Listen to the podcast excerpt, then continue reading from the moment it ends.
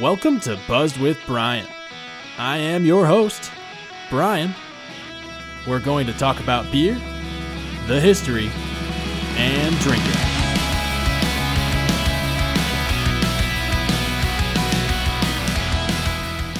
All right, beer fans, welcome back to this week's episode of Buzzed with Brian. So happy to have you on. We've got a fun episode lined up today. It is a double beer feature. That's right, two beers today. And we will be enjoying a classic German style. That is right, we are going to have the Kolsch. Today's episode is sponsored by editors, just like my editor, Matt Schabel. A big shout out to you, Matt. This podcast would not be possible if it wasn't for you and all the behind the scenes work you put in to slinging my audio together and making it sound great. Let us also not forget the incredible music transitions you hear throughout the show. That is his band. That's right, Matt's band, North Breese. I have their link to their Spotify in my episode description, so please do check them out if you haven't already. This episode is dedicated to Matt because the Kolsch is the style that he really enjoys. This is the kind of beer, I believe it was Leinie's Canoe Paddler, that kind of stoked the fire of getting him into the craft beer scene. So, Matt, this episode is for you. The two beers we have lined up today, the first one is coming out of Milwaukee, Wisconsin from Deadbird Brewery. It is Gotdambier. And the second is coming from Minocqua Brewing Company. Minocqua is right kind of north central part of the state, the true North Woods, and we are going to be enjoying their Biden beer. Now, on to the show.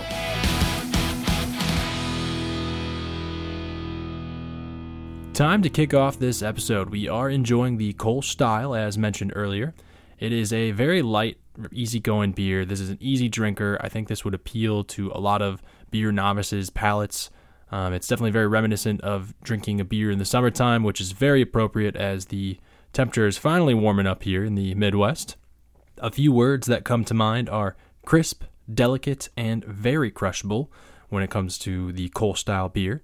You're often going to get something that's very light in color but has some good malt character. I think the versatility of this beer provides sometimes a fruity, almost vinous character, along with a very mildly dry, crisp finish. The ABV, we're going to range from the upper fours to the lower fives, so something on the more sessionable side, as well as the bitterness units will range from the upper teens to the upper 20s, so this is going to be a really easygoing beer. I think I could find myself drinking a Kolsch well with a bratwurst or even some nutty cheese or other light desserts just in general. So, with that, let's get on to some history.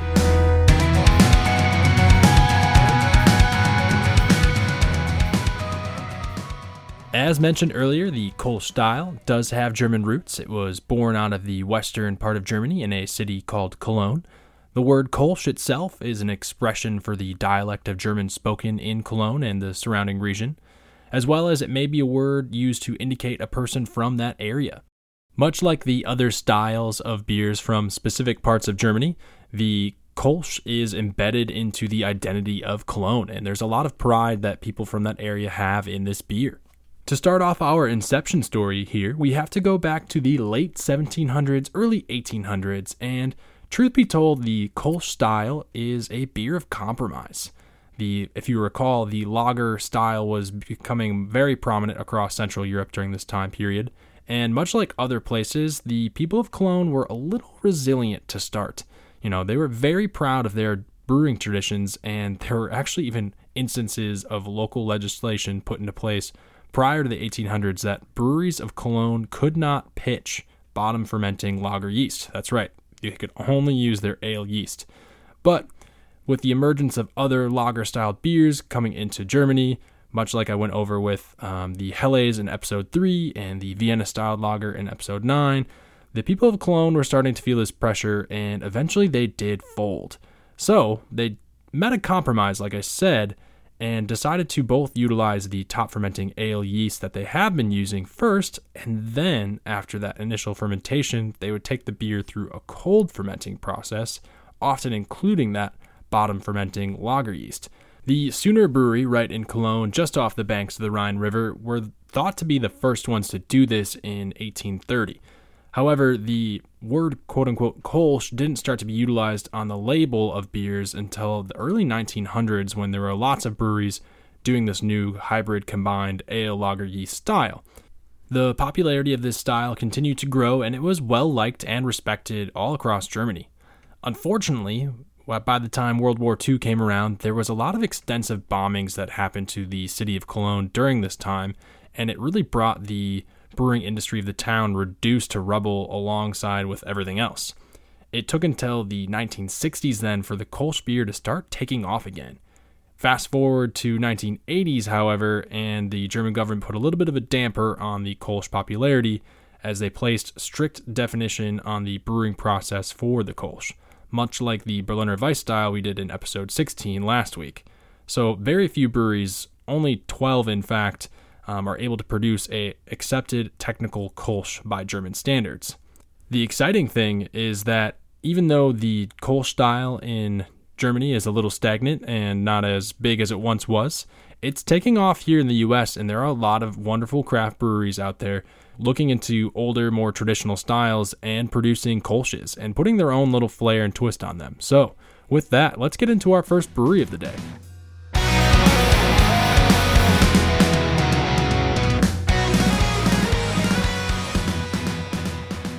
All right, so our first brewery of the day brings us to Fifth and Walnut in Milwaukee, just west of the Brewers Hill neighborhood. We have Deadbird Brewery. Their tap room first opened in 2015, pouring beers for their patrons.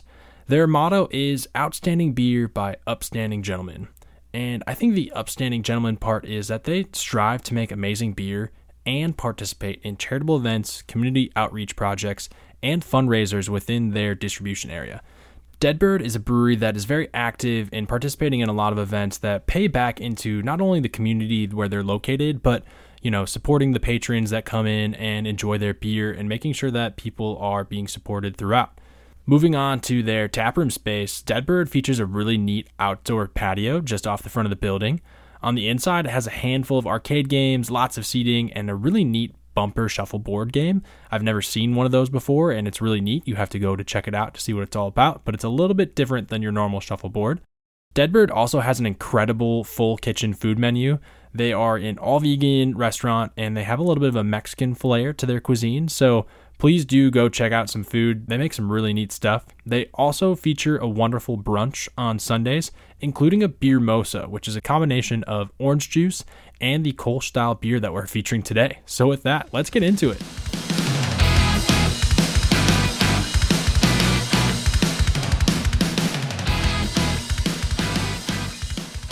All right, we have arrived at my favorite part of the show. We're about to drink a beer. First up, we have the Gotdambier from Deadbird here, and it is weighing in at 4.5%. The IBUs are sitting at 25, so definitely on the lower end of the spectrum. Should be very light, should be very refreshing. There is noble hops of European variety, as well as some classic European malts, as indicated on the can. The can that we have is 12 ounces and it's actually a little refreshing for me to see the 12 ounce can. More often than not nowadays, I think we see the craft brewery always using the traditional 16 ounce pounders. So I tend to like to have a smaller sample sometimes, and we're going to enjoy this one. So without further ado, let's get on to the pour.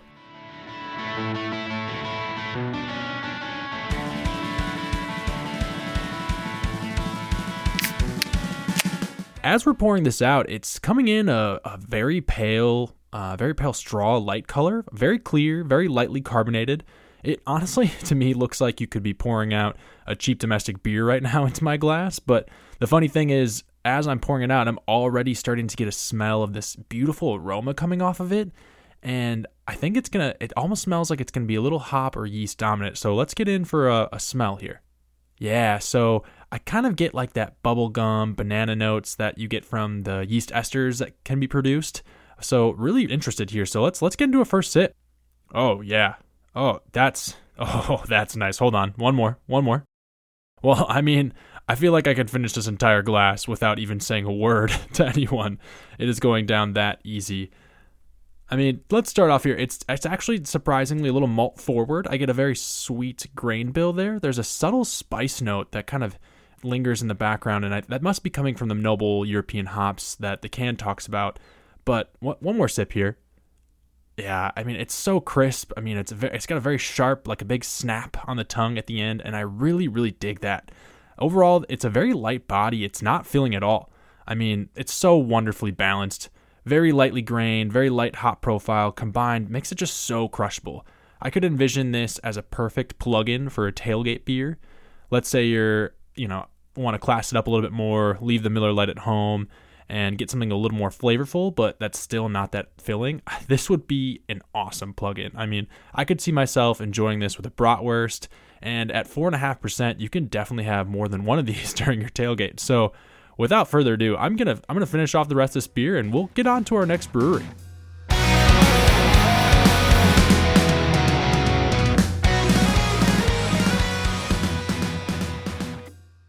All right, our second brewery we have Minocqua Brewing Company. As I mentioned earlier, it is truly up in the north woods of Wisconsin, in the north central part of the state.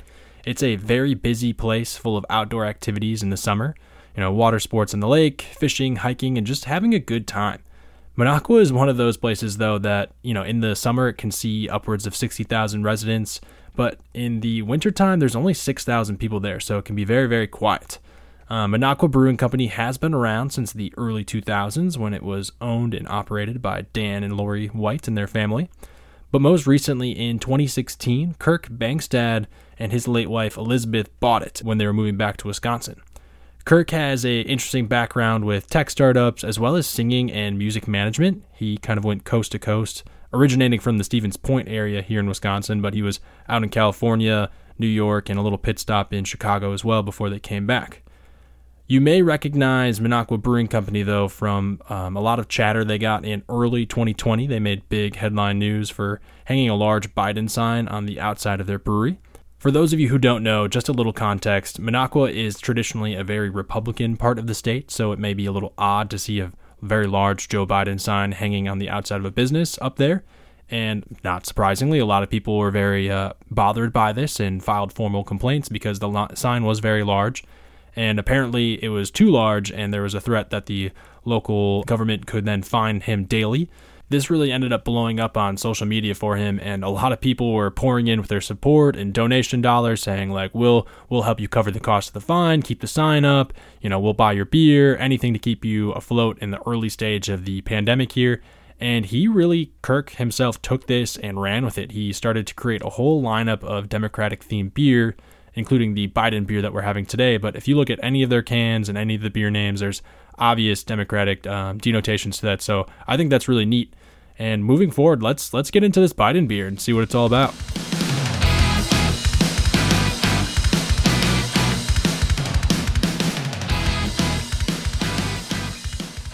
All right, beer number two, and this one is coming in that 16 ounce traditional pounder. Just like I said before, there's a lot of breweries that utilize these 16 ounce cans, and that's just okay. In front of me, I have the Biden beer, and it is weighing in at 5% ABV. So, again, on the lower end, and only 19 IBU, so don't expect this one to be very bitter. On the can itself, we have a very cool picture of Joe Biden rocking his aviator sunglasses. And on the back, it does give a brief description of a little bit of the history we talked about just now, as well as talking about the 5% of all the profits going to the Minocqua Brewery Company Super PAC, uh, dark money meant for good, quote unquote.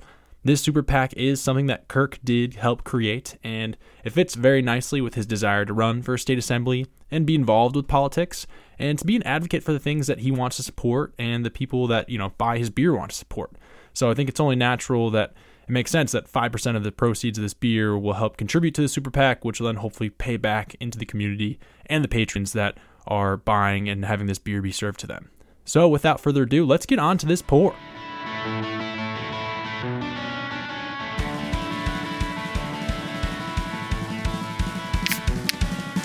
All right, so I should say this is always a fun part of, to the show when we do a double beer feature to kind of compare and contrast uh, as I'm pouring this one out, it's coming out a very gold color, but it's definitely a little bit of a darker hue compared to the Gotdambier, and it's definitely still very lightly carbonated.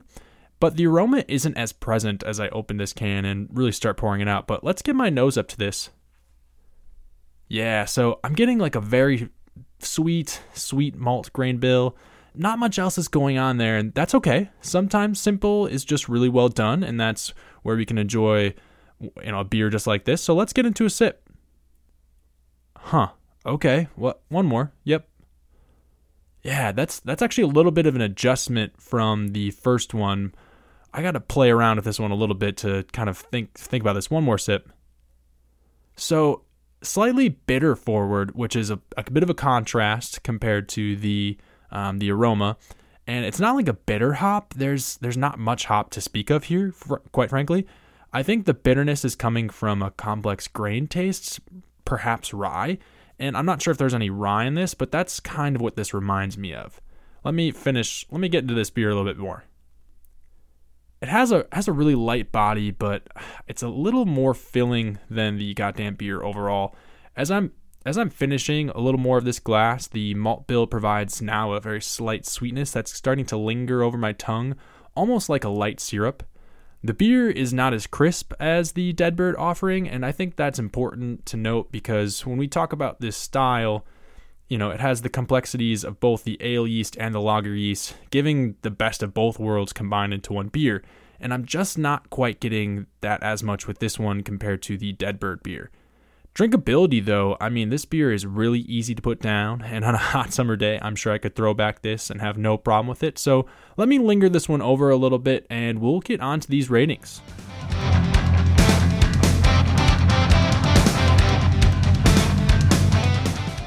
Okay, so this one actually was pretty fun today because I feel like I haven't had this big of a dynamic change between the two beers on any of my recent double beer features. So here we are, zero to five, and we're gonna go with the Gotdambier from Deadbird first.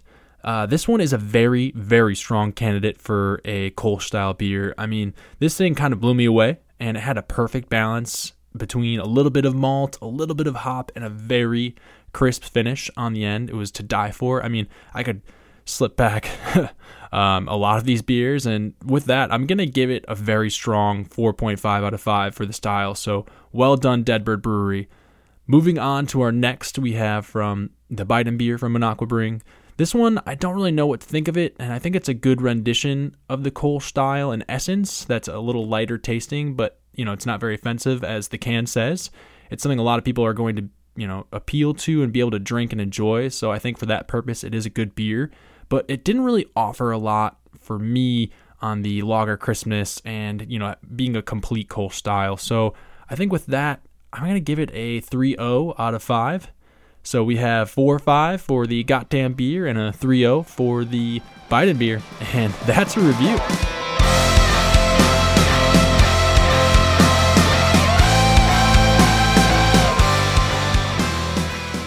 All right, beer fans, that brings us to the end of today's episode. Thanks so much for stopping by. And once again, thank you to Matt. This episode has been for you. Really appreciate you, buddy. Um, if you're looking to find these beers out in the wild that we enjoyed today, you can find Deadbird kind of in the Milwaukee community, potentially towards the Dane County community, but they're pretty local, pretty small right now. But they are, I believe, from what I last saw, putting in a new fermenting system to hopefully up their volume a little bit and get their beers out in more places. The Minocqua Brewing Company is pretty widely available north to south, the entire state of Wisconsin, as well as the Twin City area. So all of my beer lovers and beer friends up in the Twin Cities area, get your hands on some Minocqua Brewing Company. Like I said last week, the only thing I ask for you all is continue spreading the good word. If you find yourself in any of the breweries that I've featured on the show, let them know that, hey, I heard about you on Buzz with Brian and I wanted to check out your beers and you should listen to the podcast. If you have any beer ideas for the show, feel free to reach me at buzzedwithbrian at gmail.com. And give me a like, a follow, subscribe. Check out the Instagram, continuing to be very active on there with any podcast updates. And that's about it for me today, folks. Can't wait to get back on the mic here soon again. Cheers, beers.